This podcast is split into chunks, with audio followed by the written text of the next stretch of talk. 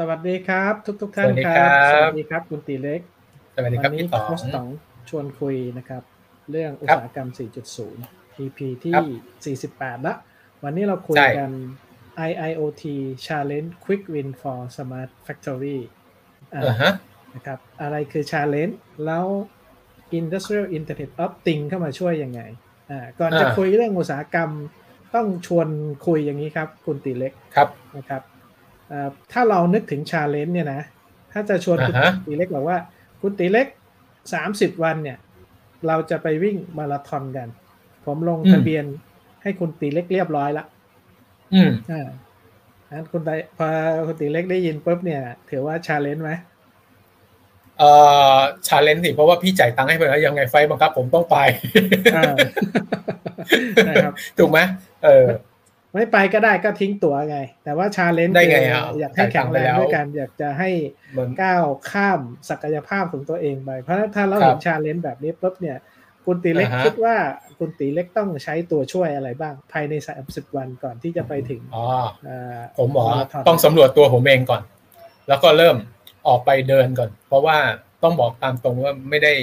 ไม่ได้ออกกำลังกายมานานแล้ว ก็คงต้องเดินเดินเร็วก่อนก็ได้อะเดินเร็วก่อน แล้วก็ test ก่อนว่าเออตัวเองไหวขนาดไหน หลังจากนั้นก็ต้องเริ่มจ็อกกิ้งก็คือต้องเริ่มไปเรื่อยๆครับ อาจจะเริ่มพอเดินเร็วแล้ว เริ่มจ็อกกิ้งแล้ว อาจจะเอ้ยสักห้าร้อยเมตรไหมวันต่อไปอะแปดร้อยเมตรไหมโลนึงไหมอะไรอย่างเงี้ยก็ค่อยๆไล่ไปให้ ให้ร่างกายมันอยู่ตัวก่อนนะ ไม่ใช่ขุนพันพันแล่นไปนู่นเลยสี่สิบโล แล้วลองผมว่าตายตั้งแต่โลแรกอ่าโอเคนะนั้นพอเรามองมองเริ่มคุณตีเล็กเริ่มมีแผนอยู่ในเอ่อหัวแล้วตอนเนี้ยอ่าฮะว่าเฮ้ยครัจะบต้องสเต็ปอัพยังไงเพื่อให้อืมไปมาราธอนทริปนี้ให้ได้ ทีนี้อ่าฮะถ้ามองเรื่องของตัวช่วย มองเรื่องของเครื่องมือล่ะ ต้องมีอะไรบ้างรองเท้าสมาร์ทวอชใช่ heart rate อะไรอะไรบ้างนึกถึงเฮ้ยอะไรบ้าง เสื้อต้องหล่อพี่อ่าไม่รู้ว่ารองเท้าต้องดี เสื้อต้องหล่อเออรองเท้าต้องดีก่อนเออโอเคนะรองเท้าต้องดีสามสิบวันนี่มันไม่กัดเท้านะอ่ามันต้องแบบดีในความใช่หมายใช่ดีเนี่ยใช่เออคือรองเท้ามันต้องดีไงต้องดีต้องดีคือ วิ่งแล้วแบบไม่ปวดเข่านะ ไม่ไม่เจ็บส้นเท้านะ แล้วก็ไม่กัดเท้าอืมอ่ารองเท้าต้องดีอ่าฮะโอเคนั้นเอ่อนึกถึงอะไรอีกเอ่อ รองเท้าต้องมีสมาร์ทวอชต้องมีไหมอ่า ต้องมีก็จะต้องรู้ไงว่าอ่าขวดน้ำต้องมีของกิน ไอ้นั่นเน่ยเขาเรียกว่าอะไรนะอ่าเยลลี่ที่มันเป็นรูปหมีอะเจลเจลเล็กๆอะอ่าฮะเออไม่รู้อะผมก็เรียกไม่ถูกอะผมก็ชอบกินแต่ผมเพิ่งมารู้ว่าคนนักวิ่งอะเขากินแบบนี้เหมือนกันอืมเขาบอกว่าในระหว่างที่เขาวิ่งเนี่ย ถ้าไปกินอาหารแล้วมันเลอะขึ้นมาติดคอเนี่ยอาจจะตายได้เลยนะ แต่ถ้าเป็นเยลลี่พวกเนี้ยมันใช้อมแล้วมันมันลื่นมาเคี้ยวแล้วมันละลายหายไปได้ มันก็ได้พลังงานดีกว่าใช่อ๋อแล้วเขาเรียกว่าก็เจลอ๋อมันเป็นเจลชนิดมันเดียวมีเป็นอืมของดูดเลยอ่าอ๋อหรอฮะเออวิ่งไปสักประมาณสิบกิโลยี่สิบกิโลก็จะหยิบมาต้องเติมพลังงาน เพราะถ้าไม่เติมพลังงานเดี๋ยวร่างกายมันไม่มีพลังงานใช้ ครับอ่าอ่าฮะอ่าสำหรับฮะคนใหม่อ๋ออัอันนี้คือมุมมองที่ผมชวนคุยวันนี้ว่า challenge ครับของอือฮึเอ่อถ้าเรานึกถึงตัวเราเองนะ ว่าไปครับ42 กิโลเนี่ย มันไม่เคยทำมาก่อน แต่ตอนนี้มันต้องเป็น challenge ที่ต้องทำแล้วก็ต้องอ่าฮะเอ่ออยากทำได้ทำไม่ได้ต้องลองดูอืมนะครับ ถ้าเรามามองอีกมุมหนึ่งก็คือ challenge ในมุมของธุรกิจล่ะ ในสภาวะอ่าฮะปัจจุบันเนี่ย challenge ของธุรกิจคืออะไรทำยังไงเอาจะตัวให้รอดเออเอาตัวให้รอดกับชาเลนจ์ของธุรกิจตอนนี้เอาตัวทำยังให้ไงรอดที่จะแข่งขันได้อะไรพวกเนี้ยเพราะอะไรในมุมมองของธุรกิจที่มีการปรับเปลี่ยน นะครับว่าในครับอุตสาหกรรมเองตอนเนี้ยนะโรงงานเราอือฮึมีคนอยู่สักหนึ่งพันคนตอนเนี้ยถ้าติดอืมโควิดไปสักสิบคนจะต้องทำยังไงเอออ่าฮะเนี่ยคือถ้าถ้าคิดอะไรไม่ออกก็ทำทำใจฮะทำใจเลยไม่ได้ทำใจไม่ได้ เพราะว่าในในภาคอุตสาหกรรมเนี่ยมันต้องมีอือฮึเอ่อเรารับออเดอร์มาจากลูกค้าแล้วก็ต้องสามารถส่งมอบให้ได้ นั้นมันอ๋อไม่ใช่กระทบแค่ตัวเราเอง มันกระทบทั้งองค์กร มันกระทบทั้งเชนนะครับครับคเพรับราะฉะนั้นในบ้านเราเนี่ยแม้แต่โรงงานเนี่ยเขาเรียกว่าเข้มข้นมาก เพราะฉะนั้นนอกจากจะต้องเอาให้รอดเนี่ยก็ต้องรักษาชื่อเสียงด้วยครับอันนี้คืออืม challenge แล้ว challenge ใหญ่ที่เราครับคุยกันมาหลาย EP แล้วก็คือออ่าฮะเรื่องของอุตสาหกรรม 4.0 เรื่องของ digital transformation ว่าณวันนี้เนี่ยเอ่อเราเข้าใจนะครับ เรียนรู้ครับเข้าใจแล้วเนี่ย เราจะใช้ประโยชน์ได้ยังไงนะครับอืมแล้วใช้ประโยชน์แล้วเนี่ยเราจะเรียกว่าทำให้เรามีโอกาสในการขาสามารถในการแข่งขันมากขึ้นกว่าคู่แข่งยังไง ครับนะครับ หรือเราต้องตามทัน partner เรายังไง อันนี้คือ challenge ที่คุยกันวันนี้นะครับอ่าฮะนั้นครับประเด็นชวนคุยวันนี้เราก็เลยมามองครับว่า เอ๊ะแล้วถ้าองค์กรที่จะเริ่มนะครับ จะเริ่มปรับตัวปรับเปลี่ยนเนี่ย มันมี challenge เรื่องของผมใช้คำว่า 30 วัน หรือ 30 วันเนี่ยก็เปลี่ยนง่ายๆเป็น 4 สัปดาห์แล้วกันคุณตีเล็กจะได้อ่ามองเป็นง่ายๆเข้าใจง่ายๆอ่าฮะอ่าครับสี่สัปดาห์ว่าจริงๆแล้วเนี่ยอ่าถ้าเราพูดถึงอุตสาหกรรม 4.0 เนี่ยต้องซื้อเครื่องจักรใหม่ไหมต้องมีเทคโนโลยีอะไรไหมเนี่ยวันนี้เราจะมาคุยกันว่า แล้วถ้าเราจะเริ่มใช้งบประมาณจากหลักล้านหรือเปล่า หลักแสนหรือเปล่าไม่ใช่ เราจะใช้งบประมาณหลักหมื่นทำยังไงอืมนะครับอือฮึที่จะสามารถ เข้าใจแล้วก็ได้ใช้ประโยชน์นะคครัรับบนั้นเราจะมาพูดกันว่า 4 สัปดาห์นี้ทำอะไรนะครับ ผมแยกเป็นอย่างนี้ว่าอือฮึอะประเด็นที่หนึ่งเราชวนคุยกันว่าสัปดาห์ที่หนึ่งเนี่ยมันจะเชื่อมจากเครื่องจักรอ่าฮะเป็นสมาร์ทแบตชีนได้ยังไงอ่าครับนะครับ สัปดาห์ที่สองเราจะทำให้เป็นเรียกว่ามี Data ที่หลายคนเปลี่ยน turn data เป็น information ได้ยังไง อืมฮึอืมฮึแล้วมันทำง่ายขนาดนั้นเลยเหรอพี่สองอาทิตย์ได้ขนาดนี้เลยเหรอ อ่าก็โอ้โหอย่างดีที่เนอะบอกนะครับว่าอ่าครับถ้าคุณตีเล็กซื้อสมาวันนี้นะอืมซื้อสมาร์ทวอชมาวันนี้ ลงแอปบนมือถือวันนี้ คุณตีผมเล็กก็รู้วันนี้เลย คุณตีเล็กก็ได้ข้อมูลวันนี้เลย อ่าใช่อ๋อนี่คือผม quick เข้าใจ win ละไงโอเคโอเค ผมเข้าใจละเข้าใจละครับอ่าเห็นภาพไหมพี่ โอเคนะครับ สัปดาห์ที่สามเนี่ยก็เรียกว่า baseline OEE หรือ KPI อ่า ครับก็เหมือนกันครับ ถ้ามองถึงสมาร์ทวอชเมื่อกี้ คุณตีเล็กพอได้สมาร์ทวอชแล้วนะครับ มีอืมแอปบนมือถือแล้ว แต่ยังไม่วิ่งเลยมันก็ไม่มี Data ถูกไหมถูกครับอ่ามี Data สักสองวันสองวันมันก็ยังเทียบเคียงไม่ได้ เพราะฉะนั้น Data มันอาจจะต้องใช้เวลานิดนึงอาจจะสัปดาห์สองสัปดาห์ที่เราจะเห็นว่าอืมฮึเฮ้ยเราวิ่งเป็นยังไงheart rate เป็นยังไงอ่าเออสถิติเออในการวิ่งเมื่อเทียบกับเพื่อนเป็นยังไง อันนี้คือ baseline อ๋อ OEE ที่พูดถึง ครับครับครับอ่าสัปดาห์ที่4เราก็จะมาดูว่าข้อมูลเชิงลึกที่เราเห็นเนี่ย เรารู้ลึกรู้จริงที่จะเอาไปใช้ไหมเอาไปใช้ควรจะอ่าฮะปรับเปลี่ยนยังไง เช่นเราวิ่งเนี่ย มันจะ pace หนึ่ง pace สอง pace สามยังไง heart rate เราอยู่ที่เท่าไหร่วิ่งไปกี่กิโลเราต้องดื่มน้ำหน่อยอ่าอะไรประมาณเนี้ยเราควรจะ sprint เมื่อไหร่อันนี้คืออย่างที่บอกว่าสัปดาห์ที่4ที่เห็นผลอ่าฮะตั้งแต่แรกเลยถ้าถ้าถ้าเปรียบเสมือนก็ถ้าสมมุติว่าเอ่อ การวิ่งนะผมมีสมาร์ทวอทในแอปแล้วอืมใน stage ที่สามสัปดาห์ที่สามก็เท่าผม ผมก็อาจจะแชร์กับพี่เลยเอ้ยของพี่เป็นไงของผมเป็นยังไง ใช่ไหมฮะอืมโดยที่ใช่ผมไม่ต้องไปวิ่งกับพี่ก็ได้ แต่ผมอยู่บ้านผมผมวิ่งของผมใช่พี่อยู่ของพี่ใช่ไหมฮะอ่าแล้วสัปดาห์ที่สี่ปุ๊บเนี่ยพี่ก็จะบอกว่าเฮ้ยตีเล็กถ้าเองเทรนอย่างนี้เนี่ยเองไม่รอดแน่เลยสี่สิบโล เองต้องไปปรับตรงไหนตรงไหนหน่อยนึงใช่ไหมครับอืมถ้าผมเข้าใจใช่ดีครันะบใช่ครับอ่าอันนี้คือโอเค ข้อมูลเชิงลึกที่เราต้องรู้ลึกรู้จริง เพราะว่าถ้าเราจะไปวิ่งเนี่ยเอ่อไม่ใช่มีอ่าฮะแรงอย่างเดียวนะ เราต้องมีเอ่อครับกลยุทธ์ในการวิ่งด้วย ว่าจะเกาะกลุ่มไหนใช่ไม่ใช่วิ่งนำหน้าเข้าไปอย่างเดียวเอออ่าฮะอ่าฮะนะหคมบดแรงก่อนชาเพื่อนเลนที่เราต้องต้องทำนะครับครับโอเคอืมอืมอืมอ่าผมอยากได้สไลด์หน้าหน้าที่เอ่ออุตสาหกรรม 3.0 กับเทียบกับ 4.0 นิดนึงคุณติเล็กอ๋อว่าจริง ๆ แล้วป๊บนึงนะทำไมครับมันมันง่ายกว่าที่คิดเยอะนะครับอ่าฮะเพราะว่าเอ่อ จากที่ผมได้สื่อสารกับหลาย ๆ องค์กรหรือเข้าไปอบรมสัมมนาเนี่ยเราพูดถึงอือฮึเรื่องของอุตสาหกรรม 3.0 กับ 4.0 วันนี้ขอขออนุญาตครัรีบแคปนิดนึงอ่าถ้าอืมคุณตีเล็กขยายได้เนี่ยขยายตรงสีแดง ๆ ให้ผมขึ้นมาหน่อย โอเค สักครู่ครับว่าพี่หลาย ๆ องค์กรเนี่ยเอ่อในบ้านเราเนี่ยนะครับมีการเรียกว่าเอ่อแบบสอบถาม สอบถามกันเนี่ยอ่าฮะว่าบ้านเราอยู่อุตสาหกรรมสักเท่าไหร่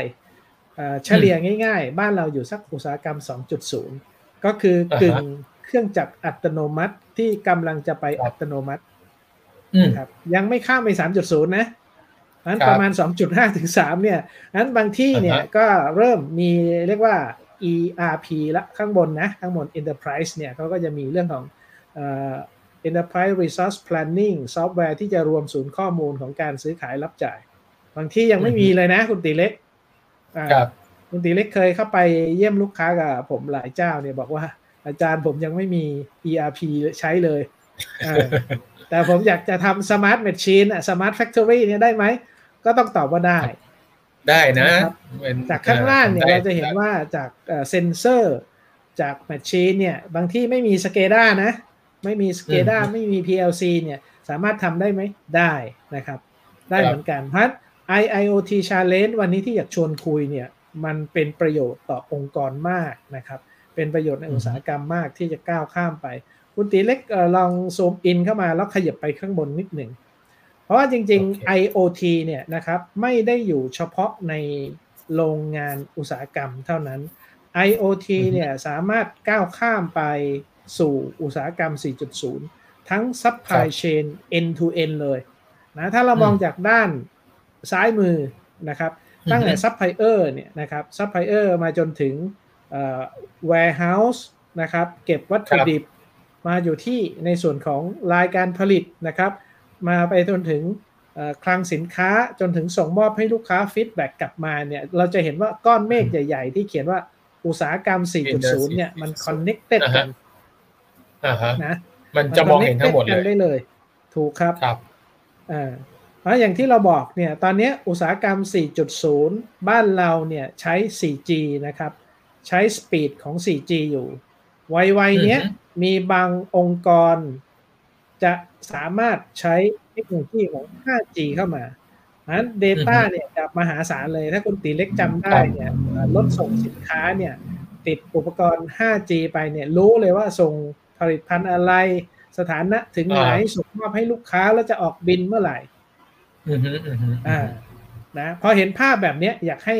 อยากให้อ่าทุกท่านหรือคนในองค์กรเนี่ยเริ่มมองเห็นว่า IIoT สามารถเข้ามาอยู่ได้ในทุกส่วนของ Enterprise ในองค์กรของเราครับและในซัพพลายเออร์ฝั่งซัพพลายเออร์ของเราก็ได้ ฝั่งลูกค้าของเราก็ได้ เหมือนเรามี smart อ่าฮะ watch ที่ติดอยู่อะครับ ว่าถ้าตอนเนี้ยครับเรามีเพื่อนที่เป็นนักวิ่งกันสักสิบคน เราก็จะรู้สามารถเทียบเคียงกันได้เลยสิบคน แต่ถ้าเรา challenge อ่าฮะเนี่ยเราสามารถที่จะข้ามไปอีกเป็นร้อยคนเป็นพันคนที่จะ challenge กันได้เลย เอา Data ครัมาบแชร์กันอ่าฮะเนาะอันนี้คือภาพอือฮึของ power ของ IIoT ที่มันสามารถ gen data แล้วมัน connected คือมันเชื่อมกันใยแมงมุมอะไม่มีชั้น layer อย่างถ้าเราเห็นอุตสาหกรรมอ่า3.0 เนี่ยมันมี layer layer อยู่นะ แต่นี่มันไม่ครับมี layer เลยมันเชื่อมกันเป็นใยแมงมุมเลยอ่าฮะ เมื่อกี้ที่พี่ต๋องพูดอะมันน่าสนใจมากคือ ไอ้ระบบเนี้ยถ้าเป็นเมื่อเมื่อสี่ปีที่แล้วอะผมเห็นเออเขาเรียกว่าไงนะเจ้าใหญ่ของบ้านเรามีเขาบอกว่าเวลารถเขาไปลงที่ไหนปุ๊บเขาจะรู้ว่ารถจอดที่นี่ เอาอะไรออกไปจากรถบ้านนะ มันจะตัดสต็อกหมดทุกอย่างเลย แต่พี่ต๋องอืมบอกว่าเฮ้ยมันยังไม่ไม่จำเป็นต้องมี ERP แต่ว่าสามารถทำระบบนี้ได้ ก็เท่ากับว่าองค์กรขนาดกลางๆ ก็สามารถที่จะ เล่นกับข้อมูลของตัวเองได้ ถ้าเราถ้าถ้าองค์กรนั้นตัดสินใจที่จะใช้ IIoT เข้ามา เพื่อที่จะดึงข้อมูลออกจากเครื่องจักรในการรายการผลิตของเขาถูกต้องไหมครับพี่ อืมทำได้ครับทำได้อ่าฮะขึ้นอยู่อ่าว่าเราจะวางโครงสร้างหรือเก็บข้อมูลขนาดไหนนะครับอ่าแล้วปัจจุบัน RFID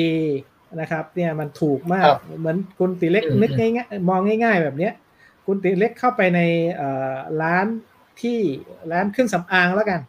ที่ชิ้นครับเล็ก ๆ ที่เขามีราคาหน่อยเนี่ยเอ่อข้างอ่าฮะใต้เนี่ยเขาจะมีแผ่น RFID แปะอยู่ ซึ่งชิ้นหนึ่งเนี่ยอ่าฮะมันประมาณสักหนึ่งบาทแล้วกัน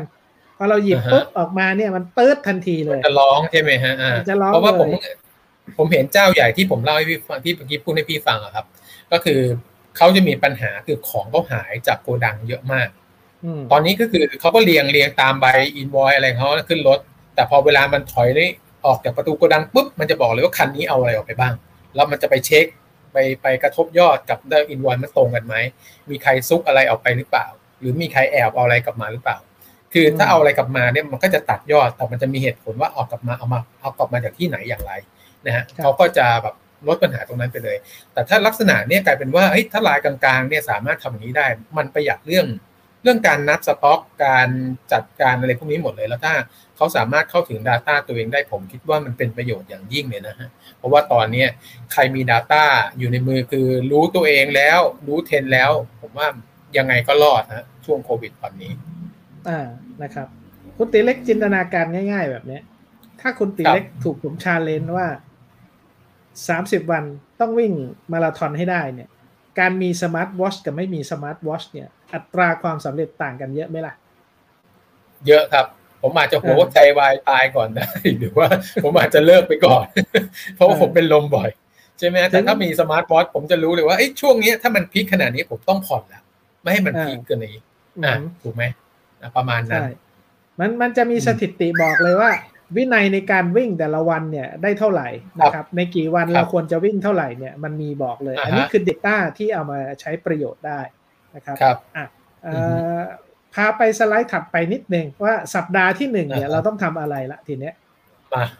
ดูซิว่าเราจะเริ่มทำอะไรกับมันโอเคอ๋อต่อให้มันรู้จักกันโอเคใช่นะครับงั้นเรามามองก่อนว่าในองค์กรของเราเนี่ยนะครับ ทั้งองค์กรเนี่ยเรามีข้อมูลอะไรบ้าง เรามีโปรแกรมอะไรบ้างนะครับ ให้เห็นภาพใหญ่ก่อนนะครับ ให้เห็นภาพใหญ่ความหมายคือ เราจะเอา IoT เนี่ย ไปใช้ในส่วนงานไหนนะในส่วนของ ERP ไหม ในส่วนของวิศวกรรมซ่อมบำรุงไหม ในส่วนของ warehouse ไหม ในส่วนของผลิตไหมนะครับ ปัจจุบันเนี่ย IoT เอาไปใช้ได้ทุกส่วนงาน เพราะ IoT เนี่ยมันสามารถพ่น Data ได้นะครับครับนั้นพ่น Data ได้มันก็จะรู้เลยสถานะที่เกิดขึ้นคืออะไรแล้วสถานะนั้นเราจะเอาไปทำอะไรต่อ Data นั้นหลอกไทม์จะเป็นอะไร ซึ่งมันลดงานเรื่องของเอกสาร นะครับอย่างที่เราคุยกันใน EP ก่อนหน้านี้เราพูดถึงว่าอุตสาหกรรม 4.0 เนี่ยนะครับ คือ aim to paperless factory ครับนะลดการจดบันทึกงานต่างๆ ที่จดบันทึกบนกระดาษ จัดเก็บกระดาษนะครับ เปลี่ยนเป็นเก็บบันทึกข้อมูลลงบนดิจิตอลนะครับ อาจจะเก็บไว้บนคลาวด์เก็บไว้บนเซิร์ฟเวอร์ whatever ที่เราเนี่ย คือเริ่มดิจิทัลแล้วว่า เราจะเก็บ Data ไว้ที่ไหน แล้วเอา Data นั้นไปทำอะไรต่อนะครับรบมีบางกูรูเขาบอกว่า Big Data เนี่ยอย่าเพิ่งสนใจว่า Data จะเอาไปใช้อะไรตอนนี้เก็บเก็บเก็บเก็บเก็บให้เยอะก่อน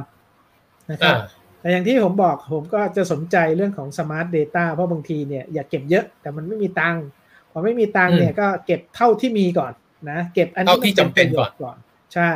นะครับผมก็จะใช้คำว่า smart data แทนอ้าววันนี้ที่เราคุยกันเนี่ย เราจะเรียกว่าถ้าเราพูดถึงอุตสาหกรรมนะครับ โรงงานเนี่ยหัวใจสำคัญก็คือภาคการผลิตสายการผลิตเครื่องจักรผมกำลังจะถามพี่พอดีเลย ว่าถ้าผมเนี้ยผมเริ่มแบบผมไม่ต้องไปเริ่มไปอะไรนั้นห้าส่วนเนี้ยผมเริ่มเฉพาะในส่วนผลิตก่อนได้ไหม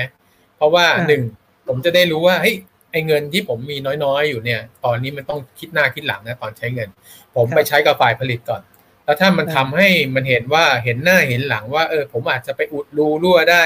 มีกำไรจากการเพิ่มประสิทธิภาพนั้นขึ้นมาได้ ผมอาจจะไปขอเจ้านายเพิ่ม หรือว่าผมอาจจะไปขอเขาเรียกว่านะถ้าเป็นกงสีก็อาจจะไปขอป๊าป๊าเพิ่มว่าเฮ้ยป๊ามันมัน work นะหรือเจ้านายครับมันดีมากเลยอย่างนี้ปุ๊บพอเขาเห็นตัวเลขเนี่ยสเตจต่อไปมันก็จะง่ายดีกว่าขอทั้งหมด ผมคิดว่ามันอาจจะยากนะสำหรับตอนนี้ถูกต้องไหมครับเห็นเห็นภาพเห็นภาพ เพราะฉะนั้นก็คืออย่างแรกเนี่ยคุณติเล็กอาจจะพาไปสไลด์ถัดไปเลยก็ได้นะครับอย่างที่เราต้องทำก็คือใน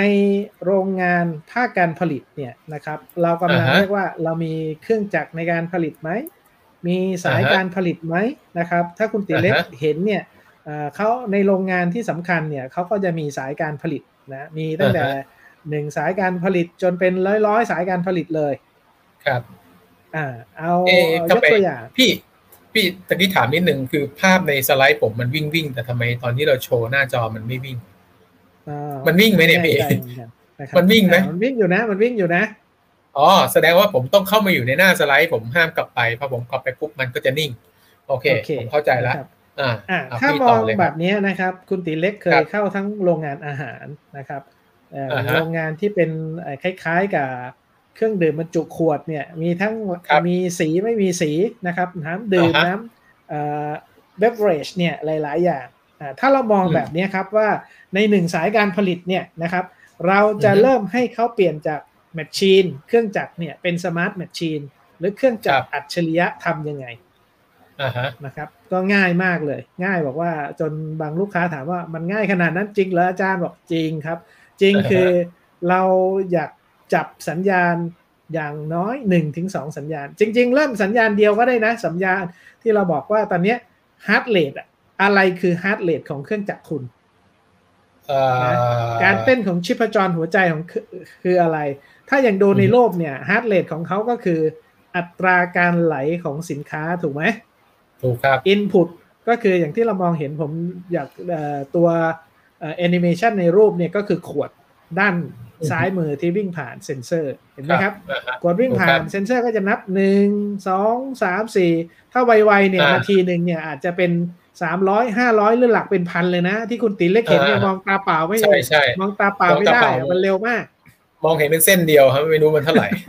นะครับงั้นเร็วเรามากเราจะจับ heart rate ให้มันเกิดขึ้นเนี่ยเราก็ติดครับเซ็นเซอร์ครับไอ้นะครับอ่าฮะหรือถ้าเครื่องจักรมันมีเซ็นเซอร์อยู่แล้ว เราก็ tap เอาสัญญาณจากเซ็นเซอร์นั่นแหละขึ้นมาอ่าฮะนะครับ เอาสัญญาณเออขึ้นมาเราก็จะมี wireless ครับ PLC นะครับอ่าฮะผมใช้คำว่า wireless PLC นะทำไมถึงใช้คำว่า wireless PLC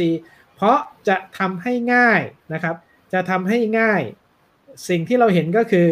เราไม่ต้องไปยุ่งกับฝั่งของ IT ไงอ่าฮะนะครับ ที่ครับ IT เนี่ยช่วงแรกเนี่ยในการทดลองโครงการเนี่ยถ้าเราไปยุ่งกับ IT มันจะเสียเวลาค่อนข้างนานนั้นสิ่งที่กำลังบอกคืออย่างที่ผมพาคุณตีเล็กไปอะไปนั่งคุยกับ IT ส่วนกลาง โอ้อืมกว่าจะให้ concept network ให้อะไรมาเนี่ยครับหลายครั้งอ่าฮะปุ๊บเนี่ยก็ครับเกิดปัญหาว่าระยะเวลามันผ่านไปสองสามสัปดาห์ นะครับอ่าฮะคุณตีเล็กติดไฟหรือมันเกิดอะไรขึ้น เอ่อไฟดับครับเดี๋ยวผมมาแป๊บหนึ่งนะครับโอเคไฟดับที่พูดต่อเลยครับเดี๋ยวผมกลับมาหน้านี้ก่อนจะได้ให้มันวิ่งวิ่งต่อ โอเคนะครับเพราะฉะนั้นสิ่งที่เราเห็นเนี่ยก็คือเราเอา wireless PLC เนี่ยครับเข้าไปติดตั้งอ่าฮะนะครับ จับสัญญาณตัวเซนเซอร์มาที่ผมเรียกว่า heart rate ของมันเนี่ยนะครับพอเราได้สัญญาณตรงเนี้ยจาก wireless เนี่ยไม่ต้องมีสายแลนสักเส้นเลยนะ ส่งสัญญาณขึ้น gateway router ครับนะครับถ้าเรานึกถึง gateway router ถ้านึกถึงที่บ้านเราก็เหมือนกล่อง Wi-Fi กล่องหนึ่งอะครับ คุณตีเล็กอ่าฮะครับนะกล่อง Wi-Fi กล่องหนึ่งเสร็จปุ๊บเนี่ยเราก็เชื่อม Wi-Fi ตรงเนี้ยอ้าวอยู่โรงงานเนี่ยมันจะขึ้น Wi-Fi ไหนล่ะ เราก็เอาซิม 4G เนี่ยครับไปแปะปุ้งเข้าไปอ่าฮะก็จะได้ 4G router เป็นตัว gateway ส่งสัญญาณครับวิ่งไปขึ้นที่ cloudครับนะครับ เมื่อกี้ในบ้านเมื่อกี้เราที่เนี่ยพี่ต๋อง พี่ต๋องโทษทีครับเมื่อกี้ที่พี่บอกว่าบางที่ที่มันไหลเร็วมากเนี่ย อันนั้นต้องใช้เซ็นเซอร์แบบแพง แต่ถ้าโรงงานผมเนี่ยมันเป็นการวิ่งแบบ speed ธรรมดา ชั่วโมงหนึ่งประมาณสัก 400อย่างเงี้ยหรือ 600เนี่ยผมก็ใช้เซ็นเซอร์ต้องบอกเต็มตรงนะเซ็นเซอร์บ้านหม้อก็ได้อะหรือเซ็นเซอร์ Omron ก็ได้ใช่ไหมฮะไม่ต้องแพงขนาดนั้นเพียงแต่ว่ามันแค่ detect ได้ว่ามันมีวัตถุเข้ามาหรือเปล่าแค่นั้นเองพอเพราะว่าความเร็วไม่ได้ขนาดนั้น เท่ากับว่าต้นทุนผมก็จะถูกลงถูกต้องไหมครับพี่ ต้องมองอย่างนี้ครับคุณตีเล็ก ส่วนใหญ่เครื่องจักรของโรงงานเนี่ยเขามีอืมเซ็นเซอร์นับชิ้นอยู่แล้วอ๋อเหรอนะครับเออใช่เขาใช่มีใช่เซ็นเซอร์นับชิ้นอยู่แล้ว เพราะฉะนั้นอาจครับจะไม่ต้องไปติดเซ็นเซอร์ใหม่เลยคือ tap สัญญาณอ่าฮะมานะครับ tap สัญญาณมาอ๋อหรือโอเคยกเว้นเครื่องจักรที่ลูกค้าบอกอ้ออาจารย์เครื่องผมเนี่ยซื้อมันอยู่ใน warranty ใน warranty เนี่ยเขาห้าม modify เขาห้ามดึงสัญญาณนู่นนี่นั่นเดี๋ยวเขาไม่รับประกัน เราก็ค่อยติดโอเคเซ็นเซอร์เข้าไปเพิ่ม วิธีอ่าฮะดูก็ดูง่ายๆเซ็นเซอร์เขาใช้แบบไหนเราก็ใช้แบบนั้น เพราะเซ็นเซอร์มันมีอือฮึต่างชนิดกันนะครับ บางอย่างเนี่ยอ่าฮะ detectแก้ว บางอย่าง detect พลาสติก บางอย่างดีอ่าฮะ detect object ที่เป็นโลหะ หรืออะโลหะอะไรประมาณเนี้ยเราก็ต้องครับเลือกเอ่อเซนเซอร์ที่มันเหมาะสม ให้มันนับพูดอืมง่าย ๆ ว่าให้มันนับถูกต้อง โอ้อย่างนี้พี่ต๋องเท่ากับว่าถ้าถ้าเป็นเครื่องจักรสมัยต้องบอกว่าสมัยอากงอะถ้าอยากจะนับจำนวนกับเขาได้ ถ้ามันสามารถที่นับจำนวนชิ้นได้ เราก็แค่เอาเซ็นเซอร์ไปติดมันก็ส่งสัญญาณให้เราได้ถูกต้องไหมฮะ ใช่ครับ ใช่อ๋อเท่ากับว่าเครื่องจักรทุกเครื่องสามารถที่จะเชื่อมต่อกันได้อ่าก็ถูจะต้องไม่ต้องซื้อนะครับเครื่องใหม่ก็เนาะครับโอเคครับอย่างนี้ก็ทำให้เราสามารถที่จะเดินไปข้างหน้าได้อย่างรวดเร็วไม่โดยที่ไม่ต้องแบบเอ่อเขาเรียกว่าลงทุนเพิ่มครับ นะฮะก็ทำแบบเท่าที่มีก่อนให้มันดีขึ้นมาก่อน แล้วค่อยไปอืมซื้อรุ่นใหม่ก็ว่ากันไปครับคโอรับเคเห็นโอภาพเคครับพี่อะตอนนี้เรามาถึงตัว 4G router แล้วนะ เพราะครับ heart rate หรือ heartbeat หัวใจเราเต้เต้นละจำนวนชิ้นที่อ่าฮะเกิดขึ้นเนี่ยเรารู้สถานะว่าเครื่องจักร run ละนั้นเราก็ครับผมส่งข้อมูลที่พ่นออกมาจากเครื่องจักรเนี่ยไปที่อืม cloud server นะครับ cloud ครับ server จะเป็น cloud นอก cloud ในได้หมดนะครับ อย่างจะเป็น Amazon Web Service นะครับ Azure Microsoft นะครับอ่าฮะ Oracle Cloud นะครับอ่าหรือ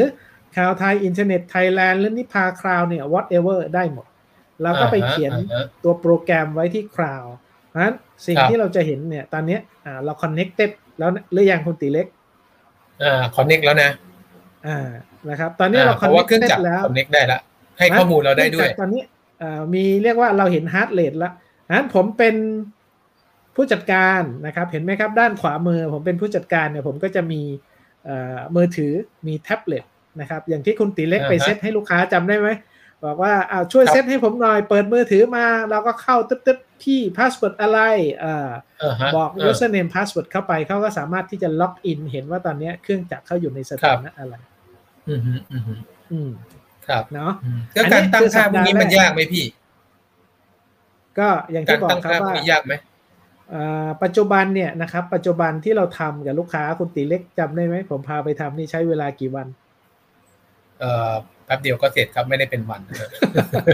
ถือกล่องไปถือกล่องกล่องหนึ่งที่ built-in เรียบร้อยเนี่ยวางลงปุ๊บอืมเนี่ยอืมแล้วลูกค้า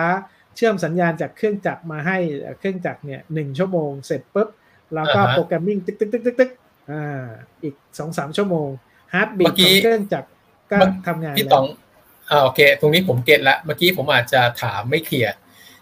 ผมจะถามแทนผู้ประกอบการว่าสมมุติว่าอ่าผมไลน์ผลิตเนี่ย ผมไม่ต้องไปเซตค่าอะไรใหม่ใช่ไหมครับ เพราะว่าถ้ามันดึงออกมาปุ๊บมันก็ขึ้นค่ามันก็จะขึ้นไปตามคาวแล้วก็ไปไปกองอยู่บนคาวแล้วแล้วผมก็ไปดึงค่านั้นออกมาแทนที่จะต้องมานั่งจดมือ หรือมานั่งดูว่าที่เครื่องจักรมันเท่าไหร่ อะไรยังไง ในเบื้องต้นอ่าช่วงแรกผมอาจจะเอาค่าสองค่ามาเปรียบเทียบกันก่อนว่าให้ยมันต่างต่างกันอืมอย่างไร เป็นเพราะอะไรก่อนได้เนาะอืมแต่ถ้าพอผมเปลี่ยนสินค้า ผมก็อาจจะต้องสมมติผมเปลี่ยนเป็นสินค้า B เนี่ย การตั้งค่าบางอย่างมันจะเปลี่ยนผมก็ไปเปลี่ยนตั้งค่าแล้วก็ให้ไป ให้มันรู้ว่าเอออันนี้คือสินค้า B นะถูกต้องไหมครับอ่าอันนี้คือสัปดาห์ที่สองไงที่ต้องคุยกัน เอาอย่างแรกก่อนอ๋อเหรอสัปดาห์แรกโอเคก่อน สัปดาห์แรกเนี่ยอืม connected เนี่ย ตอนเนี้ยเรา connected ก็คือเราทำให้เครื่องจักรเราเปลี่ยนจากเครื่องจักรธรรมดาเป็น smart machine แล้ว ครับนะครัครับบเพราะฉะนั้นอืมตอนเนี้ยช่วงเอ่อโควิดเนี่ยผมเข้าโรงงานไม่ได้ แต่ผมก็รู้ว่าเครื่องจักรตอนนี้รันหรือไม่รันอยู่ทำอะไรอยู่นะคครัรับบเข้าไหมอันนี้ชาเลนจ์โอเคสัปดาห์ที่หนึ่งผ่านแล้วนะอืมอืมอืมอ่าสัปดาห์ที่สองสิ่งที่สำคัญก็คือ เราบอกว่าเราจะต้อง turn data เป็น information จาก single source of truth นะครับอ่า อย่าเพิ่งครับ อย่าเพิ่งไปรูปเมื่อกี้กันคุณตีเล็กอ๋อเหรออ่าตใจร้อนใจร้อนเราจะ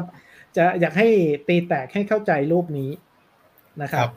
อ่าเพราะฉะนั้นอืมสิ่งที่เรากำลังบอกรูปนี้เนี่ย ตอนเนี้ยอ่าเราอยากรู้ข้อมูลอะไรบ้างอ่าอ่าฮะตอนที่เวลาผมทำสัมมนา in-house training ให้ลูกค้าเนี่ย ผมจะเอารูปเนี้ยครับนะครับ แล้วก็ถามอืมนะครับ ถามคนในองค์กรอ่าฮะว่า ในรูปเนี้ย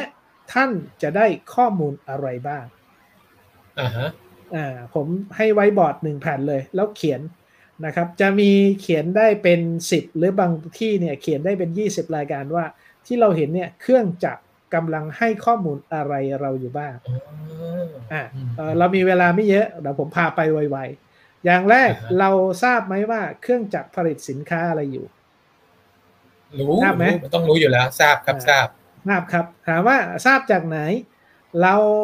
ก็มีน้องที่เป็นโอเปอเรเตอร์ทำงานเนี่ยเขาจะรู้เลยว่าแผนการผลิตให้แผนอะไรมา เขาบันทึกอือฮึข้อมูลแผนการผลิตอะไรลงไปนะครับครับอันนี้แบบเป็นนวลนะ ถ้าเขามีครับ ERP เนี่ยเขาสามารถที่จะเรื่องว่าเชื่อมโยงข้อมูลจาก ERP ลงมาที่เครื่องจักรเป็น work order เลยอันหน้าที่ของอ่าฮะเขาก็จิ้มเลือกเลยว่า work order ที่หนึ่งรันสินค้าชื่ออะไรจำนวนเท่าไหร่อ่าพอกดปุ้งอือฮึไปเนี่ยเขาก็จะรู้พอ จ็อบที่ครับหนึ่งจบเขาก็สามารถที่จะใส่จ็อบที่สองเพราะฉะนั้นอือฮึขณะที่เราบอกว่าเราใส่เซ็นเซอร์ไปแค่หนึ่งถึงสองตัวเนี่ยมันทำให้เครื่องจักรฉลาดขึ้นเป็น smart machine ได้เหรอ ผมถึงบอกว่าได้ไงครับ ได้ก็คือหเอนึ่งอแบบอันเนี้ยนี้คือได้มันแล้วรู้แล้วใช่ว่าเครื่องจักร run สินค้าอะไรอยู่อ่าฮะ run จำนวนสินค้าได้จำนวนเท่าไหร่ มีของดีของเสียเท่าไหร่ ทราบไหมทราบเอ่อน่าจะทราบได้อ่านะครับ ถามว่าอ่าฮะทราบได้ยังไง ทราบได้ยังไงก็คือด้านซ้ายมือเนี่ยคือ input นับเข้า สมมุติเป็นขวดแล้วกันนะครับอ่าฮะเพราะฉะนั้นก็จะมีขวดเปล่าเข้าไป ตรงกลางที่เราเห็นมีจอกลมๆเนี่ยก็คือเรียกว่าเราเรียกว่า filling line แล้วกัน filling line ก็ครับคือบรรจุตัวสินค้าเข้าลงไปในตัวอ่าฮะ packaging เนี่ยนะครับครับด้านขวามือที่ออกมาเป็นแพ็คๆสีดำๆเนี่ยเราก็จะรู้ว่าแพ็คไซส์ว่าเอ่อทีละอ่าฮะ6ขวด ทีละ 12 ขวด ทีละ 24 ขวด อ่า เพราะฉะนั้นอ่าฮะถ้าสมมติว่าแพ็คเนี้ยมันมีปัญหาเป็นของเสีย มันก็จะถูก reject ออกไป เพราะฉะนั้นเราก็จะรู้ quality ratio ของระบบ อ่า เราได้ข้อมูลส่วนที่ 2 แล้วนะ รู้ครับสินค้าที่ผลิต รู้จำนวนที่ผลิต รู้จำนวนละอ่าฮะรู้อัตราความเร็วที่ผลิต อ่าฮะอ่าเมื่อกี้คุณตีเล็กบอกว่าอ่า ถ้าผมรันสินค้าสักชั่วโมงละหนึ่งหมื่น ชั่วโมงละหมื่นห้าชั่วโมงละสองหมื่นเนี่ย ผมจะรู้ไหมว่าตอนนี้เครื่องจักรผมรันได้เร็วช้าอย่างไร โอ้มันมันมันบอกได้เลยครับ เพราะถ้าเราตะกี้ที่พี่บอกว่ามันรู้ได้ว่าจำนวนที่มันผลิตได้เท่าไหร่เนี่ย มันก็จะรู้แล้วว่าเออมันรันมากี่ชั่วโมงแล้วมันได้เท่าไหร่อ่าคนหน้างานเขาก็น่าจะสามารถที่จะคำนวณได้ส่วนหนึ่งนะครับ หรือบางทีถ้าเขามีการปลูกสูตรอะไรเรียบร้อยเนี่ย เขาก็น่าจะเห็นเลยว่า เออตอนนี้เนี่ย มันค่าเฉลี่ยอยู่ที่เท่าไหร่เนาะอืมครับ อันเนี้ยมันเห็นข้อมูลแบบ real-time เลยครับ ว่าตอนเนี้ยครับ run ผมด้วยความเร็วเมื่อไหร่ เหมือนกับอือฮึสมาร์ทวอชที่บอกอะคุณวิ่งวิ่งไปเนี่ย มันจะบอกเลยว่าตอนเนี้ยเอ่อรอบนี้นาทีเนี้ยคุณวิ่งด้วยอัตราความเร็วเท่าไหร่ เหมือนกันเลยอือฮึนะครับอืมอันสิ่งที่จะเห็นก็คือขณะที่เรา run อยู่เนี่ยนะครับขณะที่เรารันอยู่เนี่ย เครื่องจะบอกสถานะเลยว่า เรารันหรือว่าเราผลิตด้วยความเร็วอยู่ที่เท่าไหร่ เพราะว่าหลาย ๆ ที่เนี่ย เวลาคำนวณ OEE แบบแมนนวลเนี่ยครับคำนวณค่า performance speed หรือ P ratio ครับไม่ได้ เพราะว่าไม่รู้อ่าฮะว่าอัตราความเร็วเฉลี่ยเท่าไหร่ แต่เนี้ยมันคือ real time พอ real time เพราะฉะนั้นมันจะเห็นข้อมูลที่จะเรียกว่าดูได้ทุก ๆ นาทีเลย ความเร็วอัตราความเร็วอยู่ที่เท่าไหร่ แบบ real time เลย นั้นเมื่อไหร่ที่มันวิ่งช้ากว่าแผนนะครับ มันจะเห็นเลยว่าตอนเนี้ยวิ่งช้ากว่าแผนนะเอ่อทำให้อ่าฮะคนหน้างานทำงานเชิงรุกได้ หรือทำให้เอ่อ notification ไปบอกทางหัวหน้างานได้เลยว่าตอนเนี้ยเครื่องรันช้าสปีดช้ากว่าแผนเยอะเกินไป จะทำให้ตกแผนครับได้อืมนะครับอืมอะทีนี้ถ้าสมมติครับมันหยุดล่ะ ถ้ามันหยุดก็คือ มันก็จะไม่มีเรียกว่าสมมติ filling line หยุดนะครับครับขาแจมอ่าฮะขวด วิ่งเข้ามาไหมอ่าไม่เพราะมันหยุดเนี่ยฮะอ่าขวดไม่วิ่งเข้ามาเสร็จปุ๊บเนี่ยสถานะ heartbeat มันเต้นไหมครับ เซนเซอร์มันนับไหมตอนนี้ นับไม่ได้ เพราะมันไม่มีอะไรผ่านมันเข้าไป อ่า มันไม่มีอะไรผ่านเพราะฉะนั้นหัวใจไม่เต้นแล้วครับ หัวใจไม่เต้นมันเออก็จะเปลี่ยนใช่สถานะจากครั running บเป็น down time เกิดขึ้นอ่าฮะครับผมอ่าพอเป็น down time machine state ก็จะเปลี่ยนสถานะจากเออเขียวเป็นแดงเออฮะครับนะครับ อันเราก็จะรู้ว่า real time เลยนะว่าตอนเนี้ยสถานะของเครื่องจักรเราเนี่ย running ตอนนี้มันหยุดดาว time นะอฮะยู่ใช่ใช่เดี๋ยวมันจะวิ่งแล้วฮะเดี๋ยวผมครับจะทำให้มันวิ่งอือฮึหรือบางครั้งเนี่ยวิ่งละเราเรียกว่าเรามี plan down time plan down time อย่างเช่นอ่าเวลาพัก เวลา PM อะไรพวกเนี้ยคือ plan down time เพราะฉะนั้นเราก็จะได้ข้อมูลอ๋อเราเริ่มคุยกันคุณติเล็กจำได้ไหมเนี่ยเราได้ Data อะไรบ้าง นี่คือโอ้ single เจ้า source of truth อ๋อโอเคนะครับ ซึ่งดรสุริยะเอ่อเคยเล่าให้เราฟังบอกว่า เนี่ยเอ่อผมไปทำโปรเจกต์มาเนี่ย ผมตามเรียกว่าเอ่อเหมือนกบนอกกะลาตามกระดาษ logbook เนี่ยตั้งแต่คนแรกที่จดบันทึกจนถึงคนสุดท้ายเนี่ยใช้คนกี่คนได้ข้อมูลอะไรบ้างอือฮึแล้วข้อมูลนั้นมันถูกเปลี่ยนแปลงอะไรบ้าง ครับ แต่ตอนเนี้ยข้อมูลเหล่านั้นมันเป็นข้อมูล real time ซึ่งยังไม่มีการแก้ไข ซึ่งเราเรียกว่า single อ่าฮะ source of truth เลย ครับผมครับอะทีนี้ถ้าเราเห็นแบบเนี้ยสัปดาห์ที่ 2 เราอยากทำอะไรนะครับ ตามที่เราคุยกันไว้อ่าฮะสัปดาห์ที่ 2 เนี่ย เราอยากได้ข้อมูล Data ไปทำอะไรต่อนะครับ เราอยากได้อ่าฮะข้อมูลไปทำให้เห็นว่าข้อมูลนี้มันถูกต้องน่าเชื่อถือหรือเปล่าหรือเราเรียกว่า verify ตรวจสอบความถูกต้อง เพราะว่า single ครับ source of truth เนี่ย หลาย ๆ ที่เราเข้าไปแล้วเขารู้สึกช็อกอะคุณตีเล็ก เข้าใจไหมว่าพี่ครับ OEE พี่เท่าไหร่นะ พี่บอกผมหน่อย ก่อนจะติดตั้งระบบแปดสิบห้าแปดสิบห้าเก้าสิบเจ็ดสิบแปดสิบอ่าพอติดอ่าระบบจริง OEE ร่วงลงมาอยู่ที่สักห้าสิบหกสิบกว่า เขาครับตกใจ เพราะว่าข้อมูลอ่าฮะที่ออกมามันเป็นข้อเท็จจริงที่ถูกต้อง หรือบางที่ก็อาจจะไม่ใช่ข้อเท็จจริงก็ได้นะคุณติเล็กคือข้อมูลมันไม่ถูก หมายถึงไม่ถูกยังไงคือมันสเกลผิดสเกลผิดคือเออเวลาเราติดเซนเซอร์เนี่ยไม่ใช่เซนเซอร์มันมันจะอัจฉริยะมันจะอ่านได้ทุกอย่างนะ เราต้อง scale factor ด้วยว่า run สินค้านี้จำนวนเท่าไหร่ speed ของเครื่องจำนวนเท่าไหร่คือ heart rate ครับของเราเนี่ยมันจะเต้นยังไงเนี่ยมันต้องบอกได้อืมอืมอืมอัน single source of truth มันต้องถูก verify ก่อน แต่ถ้าเมื่อครับ verify ถูกต้องแล้วสิ่งที่ได้ก็คือ data ที่ถูกต้องที่จะต้องเอาไปใช้งาน ครับโอเคไหมนะครับสัปดาห์ที่สองผ่านไหมผ่านครับผ่านผ่านเริ่มเห็นภาพไหมครับ ถ้าคุณติเล็กเป็นเห็นละเอ่อเท่าแก่เนี่ย น่าจะพอเริ่มเห็นภาพแล้วนะว่าเราได้ Data ทำให้คุณเปิดใจแล้วนะ ว่าอ่าฮะโอ้พี่ OE พี่เนี่ยมันต่ำนะ อืมอ่าไม่ใช่ว่าโอ้อาจารย์มันผิดแล้วเนี่ย OE ผมสูงกว่านี้แต่ไม่เป็นไร คือตอนเนี้ยถ้าคุณรู้ OE จริง ๆ เนี่ย คุณจะได้รู้ว่าว้าว คุณมีโอกาสอีกเยอะเลย ที่จะต้องาฮะครับผมเรียกว่าปรับปรุงเพิ่มประสิทธิภาพได้โอเคไหมอ่าฮะนะครับ เพราะฉะนั้นเรากลับมาจากรูปที่คุณติเล็กให้ดูเนี่ยก็คือ OEE เนี่ยนะครับการวัดประสิทธิภาพโดยรวมเนี่ยมันมี4 4 3ก้อนใหญ่ๆนะครับ3ก้อนใหญ่ๆ ก็คือครับ available time เมื่อกี้เครื่องจักรบอกเราได้ว่าอันนี้คือ machine running machine downtime นะครับ performance loss นะครับ quality loss เพราะฉะนั้นเราอยากรู้ว่า OE ได้เท่าไหร่เนี่ยเราได้ Data แล้วพอเราได้ Data ครับแล้วก็จะเอามาได้ทำงานได้แล้วว่าสถานะปัจจุบันเราเป็นยังไง แล้วอือฮึสถานะปัจจุบันเนี่ยถ้าเราจะทำให้ดีขึ้นเนี่ยเราจะทำยังไงได้บ้างอืมฮึอ่าถ้าคุณตีเล็กเข้าไปเนี่ยอย่างแรกคือส่วนใหญ่คุณตีเล็กจะเจอว่าลูกค้าจะเจอปัญหาอะไรส่วนใหญ่ available time ต่ำถูกไหมเอาไว้เพิ่มไทม์ใช่อ่าแล้วก็ครื่องจัรเขาก็สียังไม่รู้ว่าเคองจักรจอดบ่อยเอ่อไอ้ที่ที่เครื่องจักรมันหยุดเนี่ยมันหยุดเพราะอะไรกันแน่ เขาก็จะมาบอกว่า เฮ้ยมันน่าจะเป็นอย่างนั้นมั้ง อย่างนี้มั้ง คือ มีแต่คำว่ามั้งมั้งมั้งอะครับ แต่ว่ามันไม่ใช่เรื่องจริงทุกอย่างครับอืมนะฮะแต่พอพอเราเข้าไปติดระบบนี้ฮะ แล้ว ในกรณีที่เขาเปิดใจยอมรับตรงนี้มันจะช่วยโอกาสให้เขาแบบพัฒนาได้เร็วขึ้น เขาจะรู้เลยว่าเออเออเขาจะลดเวลา setup time ได้ไหม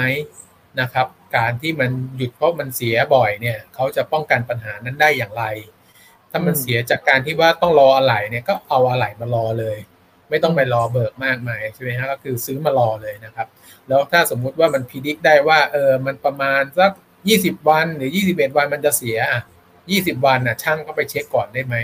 ก่อนที่มันจะเสียก็ถ้าดูแล้วเออมันมีแนวโน้มจะเสียก็เปลี่ยน แต่ถ้ามันยังไม่เสียก็ลองรันไปดูก่อน เพราะว่ามันก็ต้องต้องเซฟค่าใช้จ่ายนะ ไม่อยากหยุดเครื่องโดยไม่จำเป็นเนาะอะไรประมาณอย่างนั้นนะครับ โอเค ส่วนใหญ่คุณติเล็กสิ่งที่ผมให้มุมมองเห็นสำหรับ OEE ทุก ๆ องค์กรเนี่ย ผมใช้คำว่าโอกาสในการเพิ่มประสิทธิภาพ เพราะองค์กรอ่าฮะส่วนใหญ่เนี่ยมองสามเรื่องอะนะครับ เรื่องแรกก็คือต้นทุนมองเรื่องของ cost นะครับ ต้นทุนเป็นครับยังไงนะครับอ่าฮะยอดขายเป็นยังไงรายได้มาจากไหนนะครับ หรือว่าอือฮึ revenue เนี่ยเพราะเราลอง profit and loss นะครับ แล้วก็ gross margin gross margin ก็คือส่วนต่างล่ะ ถ้าต้นทุนเรา 80กำไรเราถ้าเราขายร้อยหนึ่งกำไรมันก็คือ 20นั้นเอ่อ่าอฮะ gross margin เนี่ยนะครับ GP เรา 20 ถูกไหมอือฮึ ถ้าเราเห็นแบบเนี้ย OE เราต่ำแล้วถ้าเราปรับปรุงเพิ่มประสิทธิภาพขึ้นนะครับ OE เราเพิ่มขึ้น เพราะฉะนั้นต้นทุนเราจะต่ำลงจาก 80 อาจจะเหลือ 70เพราะฉะนั้นเอ่อ gross เอ่อ margin ของเราจาก 20 มันจะกลายเป็น 30 ทันทีสาเลมยสิบนะทันทีใช่ โดยที่เราไม่ต้องทำอะไรเลยถูกต้องอืมเพราะฉะนั้นสิ่งที่ผมให้มุมมองของ OE เนี่ยไม่ใช่การวัดประสิทธิภาพโดยรวมอย่างเดียว ต้องชี้อ่าฮะให้เห็นว่าการเพิ่มประสิทธิภาพหรือวัดประสิทธิภาพโดยรวมเนี่ย มัน Impact ในเชิงของกำไรยังไงกำไรด้วยอ่าฮะอ่าถ้านะครับเท่ากับว่าถ้าสมมุติว่าปรับ OEE ได้ดีแล้ว แต่ว่ากำไรมันไม่เพิ่มขึ้น แสดงว่าต้องมีอะไรเพี้ยนเพียนแล้วใช่ไหมครับ อ่า ถูกต้องแสดงว่ามันต้องมีอะไรอ่าผิดปกติแน่ ๆ ว่าครับ OEE ครับของคุณขึ้น แต่อ่าฮะต้นทุนของคุณไม่ลดลงอ่าฮะ นะอ่าฮะต้นทุนหมายถึงอะไร ต้นทุนหมายถึงวัตถุดิบจำนวนเท่าเดิม ประสิทธิภาพต้องสูงขึ้น คนเท่าเดิม ผลผลิตต้องสูงขึ้นนะครับอ่าฮะอ่าฮะของเสียต้องน้อยลง เนี่ยมันอืมยังไงมันก็ต้องขึ้นแน่ๆประสิทธิภาพมันต้สูองงไปขึ้นในต้นทุนมันก็ต้องแนวต่ำลงทางเดียวกันนะฮะเออใช่ใช่ถ้าไม่มีการซ่อนตัวเลขเนี่ยโอกาสน้อยมาก เพราะว่าพลังงานเท่าเดิม fixed cost คุณเท่าเดิม แต่ประสิทธิภาพคุณสูงขึ้นยังไงต้นทุนต่อ หัวต่อชิ้นต่อมันหน่ก็ต้องก็ต้องถูต้กลงถูกลงโอเคครับอืมอ่าอันนี้ก็จะเป็นนะเหมือนกับ trigger ให้ให้กับผู้ประกอบการที่พอเริ่มครับทำตรงนี้ก็จะได้ recheck ตัวเองได้ว่า ไอ้ที่ทำถูกที่ทำอยู่เนี่ยมันมันใช่ไหมมันถูกต้องหรือยังถูกต้องเนาะโอเคใช่ใช่นะฮะถูกต้องเพราะฉะนั้นสิ่งที่ให้เห็นในในสัปดาห์ที่สามเนี่ยนะครับ สัปดาห์ครับที่สามเนี่ยเราจะถกกันเรื่องของ OEE นะครับอ่าฮะ OE ในมิติของผู้ประกอบการ OE ในสูตรคำนวณ แต่เราโรงงานที่ผมพาคุณตีเล็กไปเนี่ยก็ไม่เหมือนกันนะบางที่ OE สูตรคำนวณเป็นแบบนี้ บางที่ OE สูตรคำนวณเป็นแบบนี้ ผมบอกว่าไม่เป็นไร พี่จะใช้สูตรไหนก็ได้ แต่ผมมี 5 สูตรให้พี่เลือกพี่เลือกเอาเลยว่าจะสูตร 1 สูตร 2 สูตร 3 สูตร 4 แล้วแต่ละอ่าฮะสูตรเนี่ยมีเหตุผลด้วยว่าสูตรหนึ่งใช้กับฝ่ายผลิตนะ สูตรอ่าฮะ2 ใช้กับผู้จัดการนะ สูตร 3 ใช้กับไฟแนนซ์นะ สูตร 4 ใช้กับระดับ CFO นะ ให้เขารู้เลยว่า OE ของท่านในแต่ละสูตรเนี่ย มันมีตัวอ่าฮะชี้วัดมันต่างกันมิติในการมองยังไงนะครับอืมเช่น เช่น OE ฝั่งผลิตเนี่ยเขาก็จะไม่รวมเวลาครับเรื่องของเวลาดาวไทม์นู่นนี่นั่นอะไรไปอือฮึนะครับ แต่ถ้าเป็น OE สำหรับของผู้บริหารเนี่ยเขาก็จะรวมเรื่องของทุกอย่างอะเขาเรียกว่า utilization นะครับ อะไรประมาณเนี้ยให้เห็นเนาะอันนี้คือภาพใหญ่ที่เราเริ่มเห็นข้อมูล เพราะฉะนั้นถ้าคุณติเล็กมองแบบนี้เองเนี่ยก็จะเห็นว่าโอ้ OEE เนี่ยมันเชื่อมโยงไปจนถึงเรื่องของ financial เลยนะอ่าจริงเนาะพอเราเห็นใช่แบบนี้คำถามกลับมาก็คือ เมื่อองค์กรเห็นโอกาสแล้ว องค์กรจะใช้โอกาสอย่างไร เช่น เช่น โอ้ เครื่องผมเนี่ย มันจอดเยอะจังเลย ทำไงดี เครื่องเสียบ่อยก็ต้องมาเอ่อเขาเรียกว่าวางแผนการซ่อมบำรุงให้ดี แล้วก็ป้องกันปัญหาที่จะเกิดขึ้นในอนาคตให้ๆได้อ่ามันก็ถูกไหมครัจะบได้เวลาคืนกลับมาเนาะครับอะถ้าเราเห็นแบบเนี้ยก็จะรู้ว่าเครื่องเสียควรจะทำอะไรเซตอัพอือฮึใช้เวลานานทำยังไงอืมเออเดี๋ยวเดี๋ยวจะไม่เห็นภาพคุณตีเล็ก อาจจะไปสไลด์หน้าถัดไปเลยเพราะเรามี six big โอเค loss ให้ดูด้วย โอเคได้ครับนี่อ่านะครับซูมตรงกลางอือฮึขึ้นมาให้ชัดอีกนิดนึงก็ได้ครับ คุณตีเล็กเอาตรงกลางก่อนเนาะใช่โอเคนะครับโอเคเอ่อขยับตรงอ่าตัวสีน้ำตาลมา available time six big loss เนี่ยเพราะฉะนั้นเราบอกว่าเครื่องจักรที่เอา IoT ไปติดเนี่ย heart rate มันทำงานแล้วนะ หัวใจมันทำงานอ่าตุกฮะตุกตุกเหมือนเซนเซอร์ที่วัดเนี่ยอันเราจะครับรู้เลยว่าเครื่องจักรเราหยุดบ่อยอย่างที่คุณตีเล็กบอกเนี่ย มันก็มีแยกออกเป็นสองส่วนเราเรียกว่า plan stop plan downtime อ่าฮะกับ unplanned downtime ไอ้ข้อหนึ่งเนี่ยเราเรียกว่า plan downtime เนี่ยเป็นโอกาสในสูญเสียไหมนะครับเอ่อเช่นมัน PM จะเป็นต้องทำเนี่ยพักมันจะเป็นต้องทำอ่าฮะห้าสใช่อบางที่อ่าฮะใช้คำว่าจำเป็นเยอะเกินไปคุณตีเล็กอ่าฮะนะจำเป็นเยอะเกินไปอืมเช่น พัก พักหนึ่งชั่วโมง พักหนึ่คงรับชั่วโมงเนี่ย ถ้าหนึ่งชั่วโมงผลิตสินค้าได้หนึ่งหมื่นชิ้น ชิ้นละหนึ่งบาท แสดงว่ามูลค่าในการคุณหยุดพักเนี่ยหนึ่งหมื่นบาทอ่าฮะอ่าพนักงานอืมหยุดพักหนึ่งคนมีมูลค่าหนึ่งหมื่นบาทอ่าฮะมีสิบเครื่องจักรพักไปสิบเครื่องจักรมีมูลค่าหนึ่งแสนบาท โอเคอ่า ไม่ต้องต่อเห็นหแล้วพี่ ถ้าเป็นผมเป็นเจ้าของผมก็จะหาคนมาทำแทนตอนที่เขาพักไม่ต้องต่อแล้วแค่นี้ก็คิดออกแล้ว โอเคนั้นเราก็กำลังบอกว่านี่คือโอกาสไง แต่ก่อนหน้านี้อ่าฮะโอกาสนี้จะไม่ถูกคิด เพราะว่ามันมองไม่เห็นไงอ่าคุณจิใช่เล็กใช่ถูกอ่ามัมันก็จะชิวมันก็เวลาพักของเขาจะไปยุ่งอะไรเขาใช่ไหมอ่าแต่พอพี่ถูกไหมพี่ครับพูดอย่างนี้ปุ๊บมันเห็นแล้วไงเออแต่เวเวลาครับพอยอดขายไม่ทันซื้อเครื่องจักรใหม่ไงอืม ซื้อเครื่องจักรใหม่รออีกนานไหมเฮียรออีกปีหนึ่งโอ้ปีงั้นหนึ่งก่อนที่จะคุณรอปีหนึ่งเนี่ย คุณใส่คนเข้าไปเพิ่มอีกสักห้าคน แล้วโรเตทในการพักเนี่ย คุณก็สามารถหยิบเงินแสนได้ทุกชั่วโมงแล้วอ่าฮะใช่ไหมครับ หรือบางที่เห็นแล้วครับ PM เยอะเกินไปนะครับหยุดอ่าฮะเครื่องจักรเรียกว่าเอ่อเยอะเกินไป อันเนี้ยคือ plan downtime เขาก็จะเห็นว่าครับไอ้ loss จาก plan downtime เนี่ยมันมีอยู่เท่าไหร่นะอืม ไอ้ครับผม loss ที่สองที่สำคัญเนี่ยคือเครื่องจักรเบรกดาวอ่าฮะนะครับ เครื่องจักรเบรกดาวน์เนี่ย หลายที่มีปัญหาด้วยคุณติเล็ก มีปัญหาว่าเครื่องจักรผมเบรกดาวน์เนี่ย ผมอยู่ส่วนซ่อมบำรุงเนี่ย คือเครื่องจักรเสียนะ อาจารย์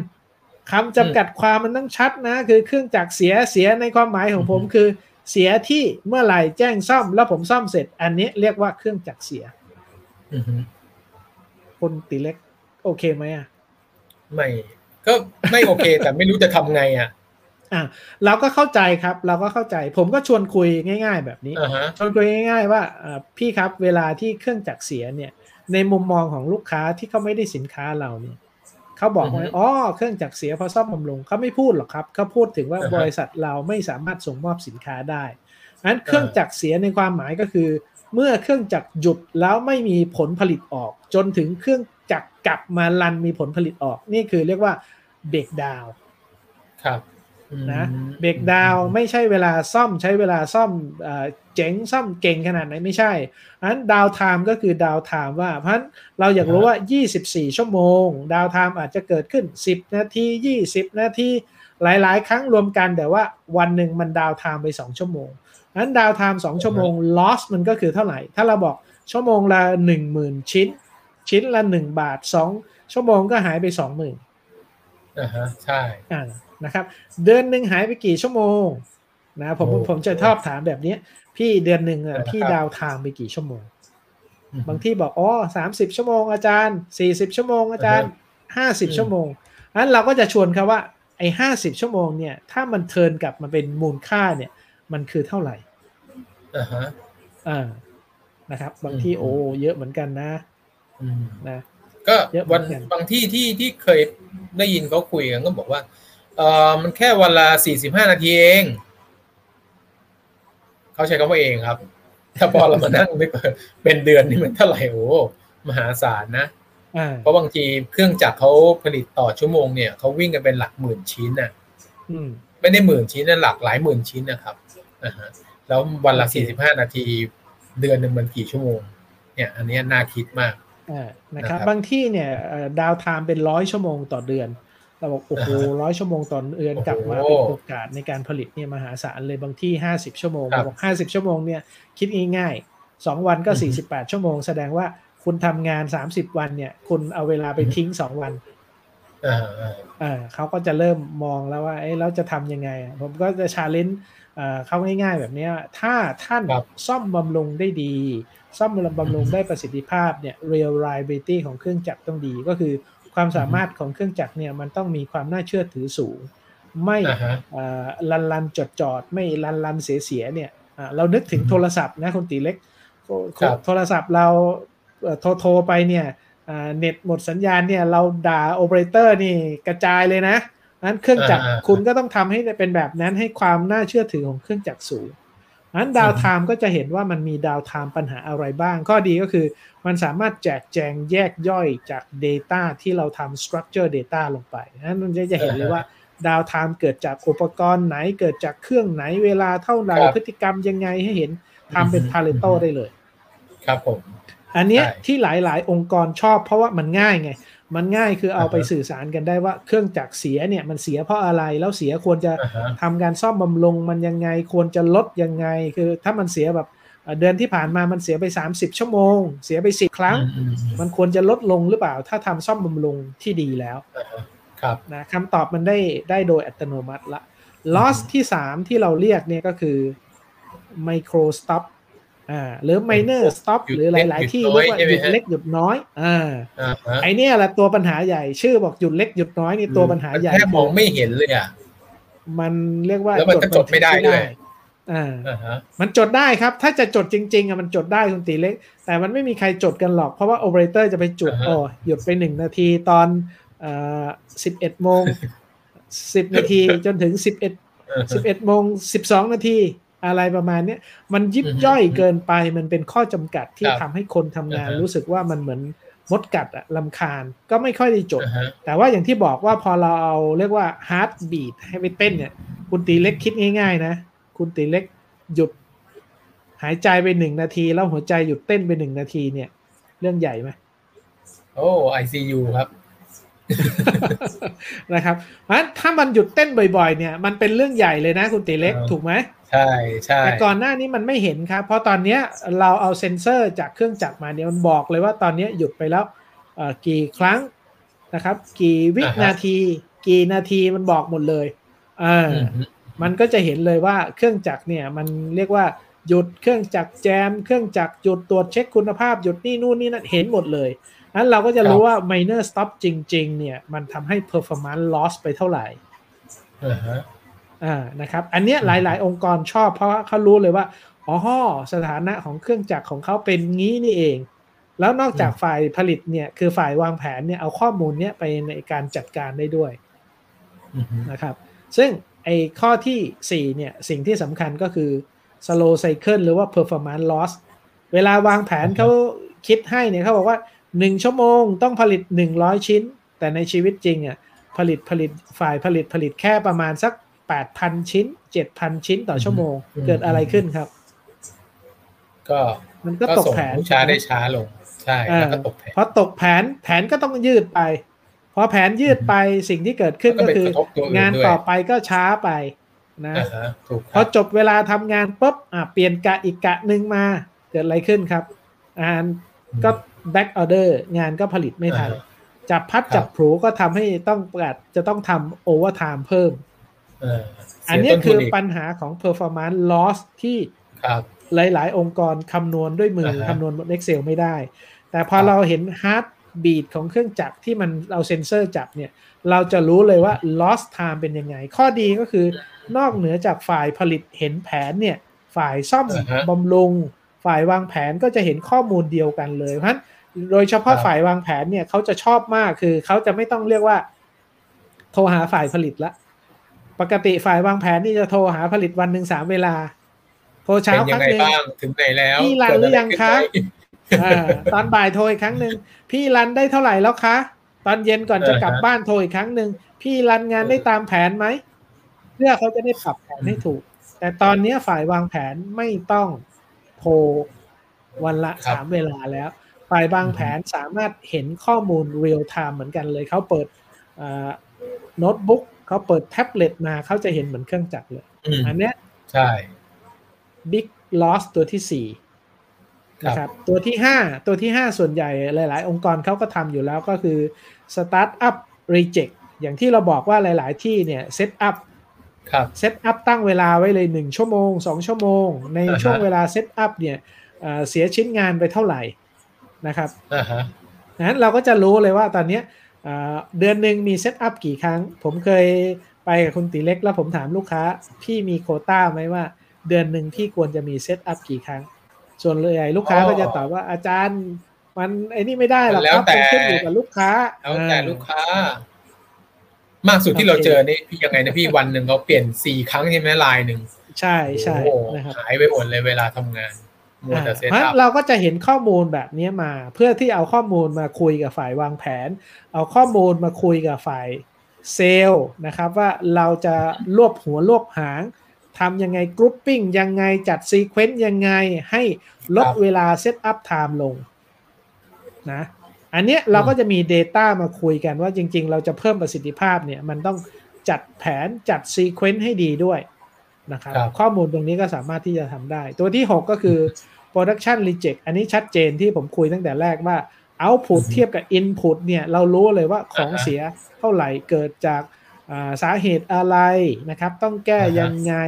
แล้วเราเรียกว่าการทำงานเนี่ยส่วนใหญ่เครื่องจักรเนี่ยมันเสียมันก็จะเกิดของเสียในระหว่างที่เครื่องจักรเสียนะครับเสียในการ setup start stop บ่อยๆ พวกนี้มันก็จะลดลงเพราะเครื่องจักรมัน run ได้ดีขึ้น นะครับ พูดง่ายๆว่าใน six big loss เนี่ยสิ่งที่เกิดขึ้นก็คือ มันทำงานให้คนที่ทำงานในเชิงรับเปลี่ยนเป็นทำงานในเชิงรุก คือไม่ใช่ต้องรอเช้าวันรุ่งขึ้นมาประชุมเช้า แล้วแก้ปัญหา เพราะฉะนั้นข้อมูลเรียลไทม์เนี่ยรู้เลยว่าเที่ยงบ่ายเย็นค่ำปัญหาแต่ละช่วงไหนเกิดอะไร แล้วมันสามารถส่ง notification เข้ามือถือได้เลยนะคุณติเล็กครับที่ป๋องจะถามอีกนิดนึงอะครับเอ่อ ถ้าเป็นเครื่องเจ้าเฮ้ยมาโทษทีพูดไม่ชัดเอ่อถ้าเป็นเครื่องจักรที่มันมันไม่ได้เก่ามาก การที่พอมันจะเป็น finish good แล้วเนี่ย มันจะรู้ได้ว่าของดีหรือของเสียมันต้องใช้คนไปนั่ง inspect มันอะอันเนี้ยเราสามารถเข้าไปแก้ไขตัวเลขได้ไหมกับที่มันส่งขึ้น cloud ไปแล้วอะครับ Data มันแก้ได้หมดครับคุณตีเล็ก ขึ้นอยู่ว่าอ๋อ authorize จะให้ใครแก้ยังไงอ่าฮะอ่าฮะนะครับแสดงว่าเส้นสามารถ adjust ได้คือของจริงเท่าไหร่ใช่ไหมฮะออกมาจากเครื่องจักรใช่โอเคใช่เท่าไหร่แล้วพอมา inspect ด้วยตาด้วยคนเนี่ย แล้วก็คนก็จะต้องมาบอกว่าเอ้ยอันนี้นะเสียนะ ดีเท่านี้นะ โอเค ก็ไปอัปเดตได้เนาะโอเคใช่นี่ถามเผื่อคนผู้ประกอบการอะไรอื่นที่เขาสนใจนะฮะอืมอ่าโอเคหลายครับๆที่เขามี vision camera ครับ vision camera ก็คือเขาไม่ใช้คนตรวจเขาใช้กล้องตรวจ เพราะฉะนั้นเวลากล้องตรวจปุ๊บเนี่ยกล้องกับคนเนี่ยก็เหมือนกันนะครับ คุณตีเลขอืมเวลากล้องมันมั่วมาหรือกล้องมันเออร์เรอร์มาเนี่ย เวลาโฮทีเนี่ยก็โฮนเป็นหลักหมื่นหลักแสนเลยนะอ่าโอ้มันก็จะบอกว่าพอกล้องมันนับได้มาหนึ่งแสนแต่ว่าโฮทั้งล็อตเลยเนี่ยก็จากแสนเป็นศูนย์เลยนะอ่าฮะอ่าฮะอ่านะครับ อ่าอืมอันเนี้ยคือสิ่งที่เรากำลังบอกว่าในสัปดาห์ที่ 3 Data ที่ได้เนี่ยเราต้องมีตัว KPI ตัวชี้วัด ร่วมกัน เอาข้อมูลไปคุยกัน เอาข้อมูลไปปรับปรุงด้วยกัน เพราะฉะนั้นไม่ว่าจะเป็นฝ่ายผลิตฝ่ายวางแผนฝ่ายซ่อมบำรุงเนี่ยอ่าฮะเขาต้องมีเป้าหมายร่วมกันว่าจะทำอะไรอืมนะครับพอได้ Data มีเป้าหมายร่วมกันแล้วสิ่งที่สำคัญก็คืออ้าวแล้วปัญหาอยู่ที่ตรงไหนล่ะนะครับอืมปัญหาอยู่ที่ตรงไหน เช่น ถ้าปัญหาเกิดจากเครื่องจักรเสียบ่อยๆ เจ้าภาพควรจะเป็นใครคุณตีเล็ก ซ่อมบำรุงครับ อ่าก็ต้องซ่อมบำรุงกับผลิตถูกไหม เครื่องจักรมีการเปลี่ยนสินค้าเปลี่ยนจ็อบบ่อยๆ ปัญหาควรจะถูกแก้ที่ใคร ก็ต้องเป็นฝ่ายวางแผนฝ่ายผลิตถูกไหมเอ่อเสียงคุณตีเล็กหาย เข้าใจว่าบลูทูธเสียงเสียงหายไปนะครับอะ สิ่งที่เกิดขึ้นเนี่ยอ่าคุณตีเล็กลองลองเซตแล้วถ้าเอ่อได้ลองพูดมาอีกทีหนึ่งนะครับ ก็ก็น่าจะอยู่ที่เซลล์กับ planning ครับ ต้องไปคุยกันให้ดี planning ก็คงแนะนำเซลล์แล้วเซลล์ก็จะต้องไปจัดการกับลูกค้าบริหารลูกค้าให้ได้นะครับอ่ามัมันก็จะได้ลดอัพเพราะฉะนั้นข้อมูลเนี่ยเอ่ออย่างที่ในหลาย EP ที่ผมพูดถึงเรื่องของเอ่อ corroborate นะครับ คุณตีเล็กอาจจะจะไปอีกสไลด์หนึ่งได้เลยก็ได้นะเอ่อ โอเคนะครับโอเค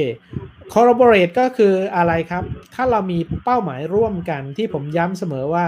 เรามี data driven กับ people driven นะอืมอ่า IIoT ในจากที่ติดเนี่ย มันจะให้ข้อมูลได้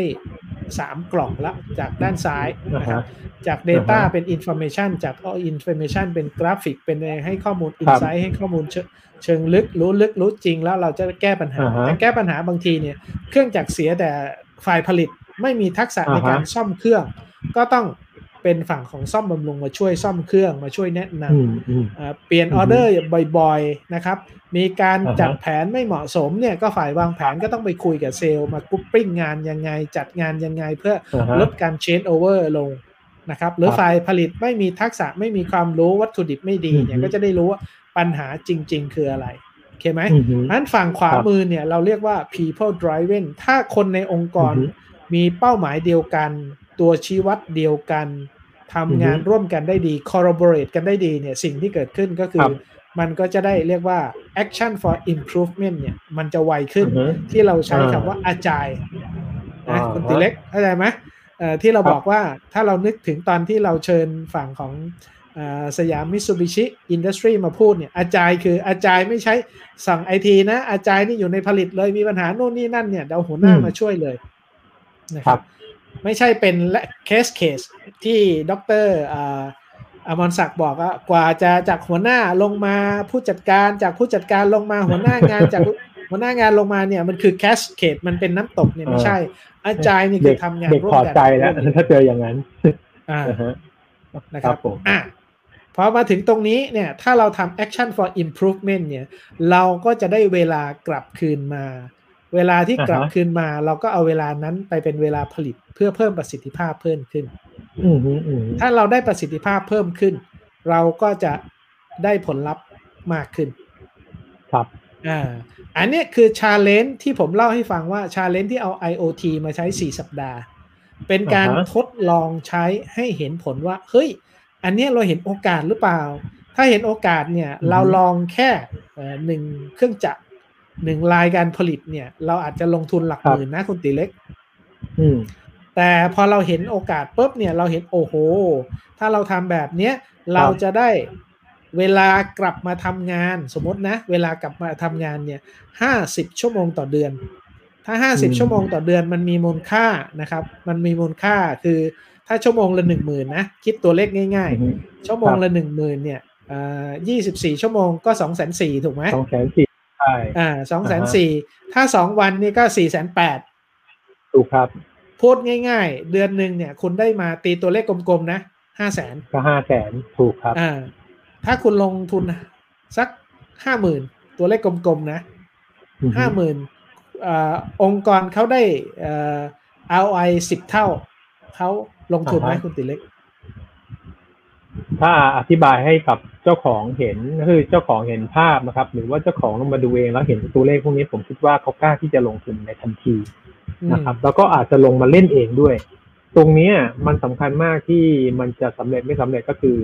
ตัวเจ้าของหรือตัวซีอเนี่ยต้องลงมาขับเคลื่อนเองเลยครับนะฮะทุกคนจะได้เอ่อเขาเรียกว่าอะไรเหมือนคุณเอฟที่ที่อะไรนะอ่าคอปบ้าใช่ไหมครับ ครับอ่า ที่เอาเทคโนโลยีมาใช้แล้วก็ลงมาเอง แล้วก็ถามเองใช้เองแล้วก็อืมให้ทีมใช้อ่าตรงนั้นมันทำให้ทุกอย่างมันขับเคลื่อนเร็ว การที่ครับซีอในระดับซีอเห็นว่าเอ้ยลงทุนแค่แค่สิบเปอร์เซ็นแล้วสิ่งที่ได้กลับมาเนี่ยมันมันมากกว่าสิบเปอร์เซ็นคืออาจจะเป็นห้าสิบเปอร์เซ็นหรือหนึ่งร้อยเปอร์เซ็นเนี่ย ผมคิดว่าเขาไม่เอ่อไม่รีรอที่จะเดินหน้าต่อหรอกครับ เพราะว่าช่วงสถานการณ์โควิดอย่างนี้เนี่ยเอ่อการมองบางธุรกิจที่มันโอ้โหแบบเติ บโตแบบก้าวกระโดดเนี่ยเขาเป็นเพราะอะไรก็อาจจะเป็นธุรกิจที่มันเหมาะกับยุคนี้พอดี แต่ว่าพอโควิดหายไปก็อาจจะหายไปก็ได้ แต่ว่าไอเราที่เป็นธุรกิจทั่วไปเนี่ย เราจะเขาเรียกว่าอะไรนะคงศักยภาพหรือยอดขายของเราได้ยังไงนะถ้าเราเพิ่มยอดขายไม่ได้ยอดขายเราตกถ้าเรามาจัดการภายในเราเนี่ย เพื่อลดต้นทุนได้ผมก็คิดว่า มันก็ช่วยให้องค์กรอยู่รอดได้ในระดับที่ดีเลยนะครับ อืม โอเค คุณติเล็กกลับไปสไลด์ที่ห้าให้ผมหน่อยนะครับเดี๋ยวผมจะอ่ารับครัอับพครูให้ครับว่า IIoT Challenge ที่บอกเนี่ย ประโยชน์ของมันใน 4 สัปดาห์ที่เราเห็นเนี่อ่ายฮะได้อะไรครับ ซึ่งอันเนี้ยมันคือบันไดขั้นแรกนะ พอเราพูดถึงนะครับ อ่า โอเค หน้านี้ครับครับในในบันไดขั้นแรกเนี่ย IIoT Challenge เนี่ยให้ข้อมูลที่เป็นข้อเท็จจริง ให้เราเห็นโอกาสว่าถ้าเราจะไปต่อ เราไม่ต้องลงทุนเป็นหลักล้าน เราทุนลงทุนหลักหมื่นก็พอ พอเราเห็นเนี่ยเรารู้เลยว่าจริง ๆ แล้วพฤติกรรมการทำงานของเครื่องจักรเราเป็นอย่างไร พอเราเห็นแล้วเรา verify แล้วเราทดลองแล้วเราได้ผลออกมา แล้ว ROI อืมมันตอบโจทย์อย่างที่ผมบอกไม่ต้องถึง 10 เท่าก็ได้ครับ 5 เท่าก็คุ้มหครับรือคุ้มละอันนี้คือบันไดอ่าฮะขั้นที่หนึ่งเพราะว่าพอเราได้ Data เนี่ยเราสามารถที่จะเอา Data ไปเชื่อมโยงเรื่องของ ERP เรื่องของอืมพลังงาน เรื่องการครับส่งมอบวัดความพึงพอใจของลูกค้า เรื่องของพนักงานเราที่เราได้ Data มาเป็นตัวช่วยให้เครื่องจักรมันรันยาวๆ เครื่องจักรไม่เสียบ่อยๆทำให้คนอือหือในองค์กรของเราทำงานร่วมกันได้ดี อันเนี้ยคืออ่าฮะผลลัพธ์ในสเต็ปถัดไป เพราะว่าใน Digital Transformation เนี่ยมันคือ Journey เพราะ Journey เนี่ยมันคือมันต้องสำเร็จจากเล็กไปใหญ่ อืมใช่ไหมครับ นั้นในองค์กรของเรามีอีกหลายเรื่องที่เราจะเชื่อมโยงไปฝั่งของคุณภาพ เชื่อมโยงไปฝั่งวิศวกรรม เชื่อมโยงไปนู่นนี่นั่นเนี่ยพอเรามี Data ที่ถูกต้องเนี่ยมันก็สามารถที่จะเรียกว่าจัดการเพิ่มประสิทธิภาพครับเอ่อทำงานเชิงรุกได้อย่างรวดเร็วอ่าอืมอืมอืมพอเห็นไหมครับเพราะฉะนั้น I IoT Challenge วันนี้เฉลยให้แล้วเนาะว่า ถ้าเรามีอ่าฮะเครื่องมือที่ดี เรามี Data ที่อืมถูกต้อง เรามีอืมเรียกว่า culture ที่เรียกว่า Data Driven ที่เราเคยคุยก่อนใน EP ก่ครัอนบๆเนี่ย องค์กรอืมก็จะสามารถสำเร็จได้อย่างรวดเร็วอือหือพอเห็นไหมถ้ามองกลับเห็นมาแล้วที่ครับคุณตีเล็กตอนเนี้ยผมเรามีเรียกว่า smart watch มีรองเท้า มีข้อมูลอืมที่ถูกต้องมีทีมโค้ชที่ดีเข้าไปช่วยเนี่ย ท่านจะสำเร็จครับได้ไวไหมอ่า ผมว่าไวครับ แล้วก็แล้วก็อย่างปลอดภัยด้วยอืมนะครับ ไม่ต้องแบบเอ้ยตามไปเหมือนกับว่าเอ้ยเรามาถูกทางแล้ว ก็คือถ้าบริหารความเสี่ยงด้วย อย่างนั้นอย่างนี้มั้งเนี่ย บางทีมันไปผิดทางแล้วกว่าจะรู้ตัวเนี่ยบางทีมันกลับมาไม่ทันแล้ว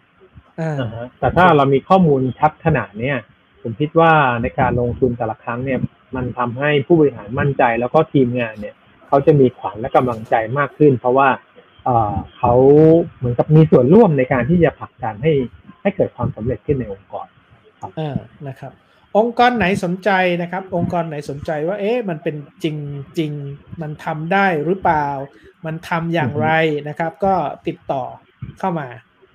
แล้วครับผมแล้วเราจะได้สื่อสารให้ว่า อ่า คุณต้องทำอย่างนี้สิอ่าฮะคุณต้องทำอ่า แบบนี้สิคุณต้องลงทุนอะไรบ้าง หรือบางที่เนี่ยก็คืออ่าฮะเอ่อไม่ต้องลงทุนอะไรเลย อาจจะมีอุปกรณ์อยู่แล้วด้วยนะครับนั้นนะฮะความสำเร็จก็เรียกว่า how ทำอย่างไรเนี่ยเดี๋ยวเราจะเฉลยให้นะครับเพราะเวลาอ่าฮะหนึ่งชั่วโมงเนี่ยเราอาจจะเฉลยได้ไม่หมด แต่ผมเชื่อว่าวันนี้ทุกท่านน่าจะพอเห็นภาพนะครับอือฮึอือฮึเนาะคุณตีเล็กพอครับผมเข้าใจแล้วว่าตอนเนี้ยผมจะชวนไปวิ่งเอ่อมาราธอน 42 กิโลเนี่ยมีความมั่นใจมากขึ้นเอ่อ จุดเปลี่ยนก็คือผมต้องตัดสินใจออกไปวิ่งซ้อมเลยนะครับอ่าก็เหมือนกับผู้ประกอบการเนี่ยพอดูอย่างนี้ปุ๊บเนี่ย ถ้าดูแล้วก็โอเคโมวแต่นึกภาพตามเนี่ยมันก็ได้เท่านั้นนะครับ แต่ถ้าจุดเปลี่ยนก็คือว่าเฮ้ยเรียกทีมงานมาทำนี่ว่าเราทำเองได้ไหมมทำเองไม่ได้เอ่อจะเรียกเราเขาไปเป็นที่ปรึกษาคือคือเป็นไกด์ไลน์ก็ได้ หรือว่าจะให้เขาไปช่วยทำก็ได้ก็ยินดีนะฮะหรือว่าจะไปครับเอ่อเรียกคนรู้จักเข้ามาทำก็ได้ ยังไงก็ได้ครับ ทุกวิธีแต่ขอให้ท่านได้เริ่มก่อน นะถ้าท่านไม่เริ่มเนี่ยท่านจะไม่รู้เลยว่ามันเป็นยังไงนะอืครับมอืมนะครับอืมลองดูครับองค์กรไหนที่สนใจก็ลองติดต่อเข้ามาอ่าครับเราเรียกว่าสามารถช่วยท่านได้นะครับอ่าบางอ่าฮะองค์กรอาจจะได้ประโยชน์สิทธิ เรียกว่าทำในโครงการภาครัฐที่มีลดค่าใช้จ่ายได้ด้วยนะคุณตีเล็ก ก็เดี๋ยวมาดูว่าแต่ละองค์กรเนี่ยสเกลไหนนะครับแล้วจะได้ค่าใใช้จ่ายซับซิได้จากภาครัฐยังไงเนี่ยเราขอดูรายละเอียดนิดนึง จะได้หาโครงการที่ถูกต้องช่วยท่านได้อืมฮึอืมนะครับอืมดีครับพี่โอนะครับครับ วันนี้ก็ต้องขอบคุณทุกท่านนะครับ แล้วก็ขอบคุณครัคุบณตีเล็กที่ challenge ด้วยกันขอบคุณครับที่จะทำให้อ่าฮะเอ่อเราสู่เป้าหมายที่เราต้องการในอนาคต โอเคพี่ครับพรุ่งนี้ไปซื้อเสื้อวิ่งก่อครับนไม่ได้ออกซื้อไม่ได้นี่ต้องซื้อออนไลน์โอเค สวัสดีครับโอเคครับผมนะสวัสดีครับ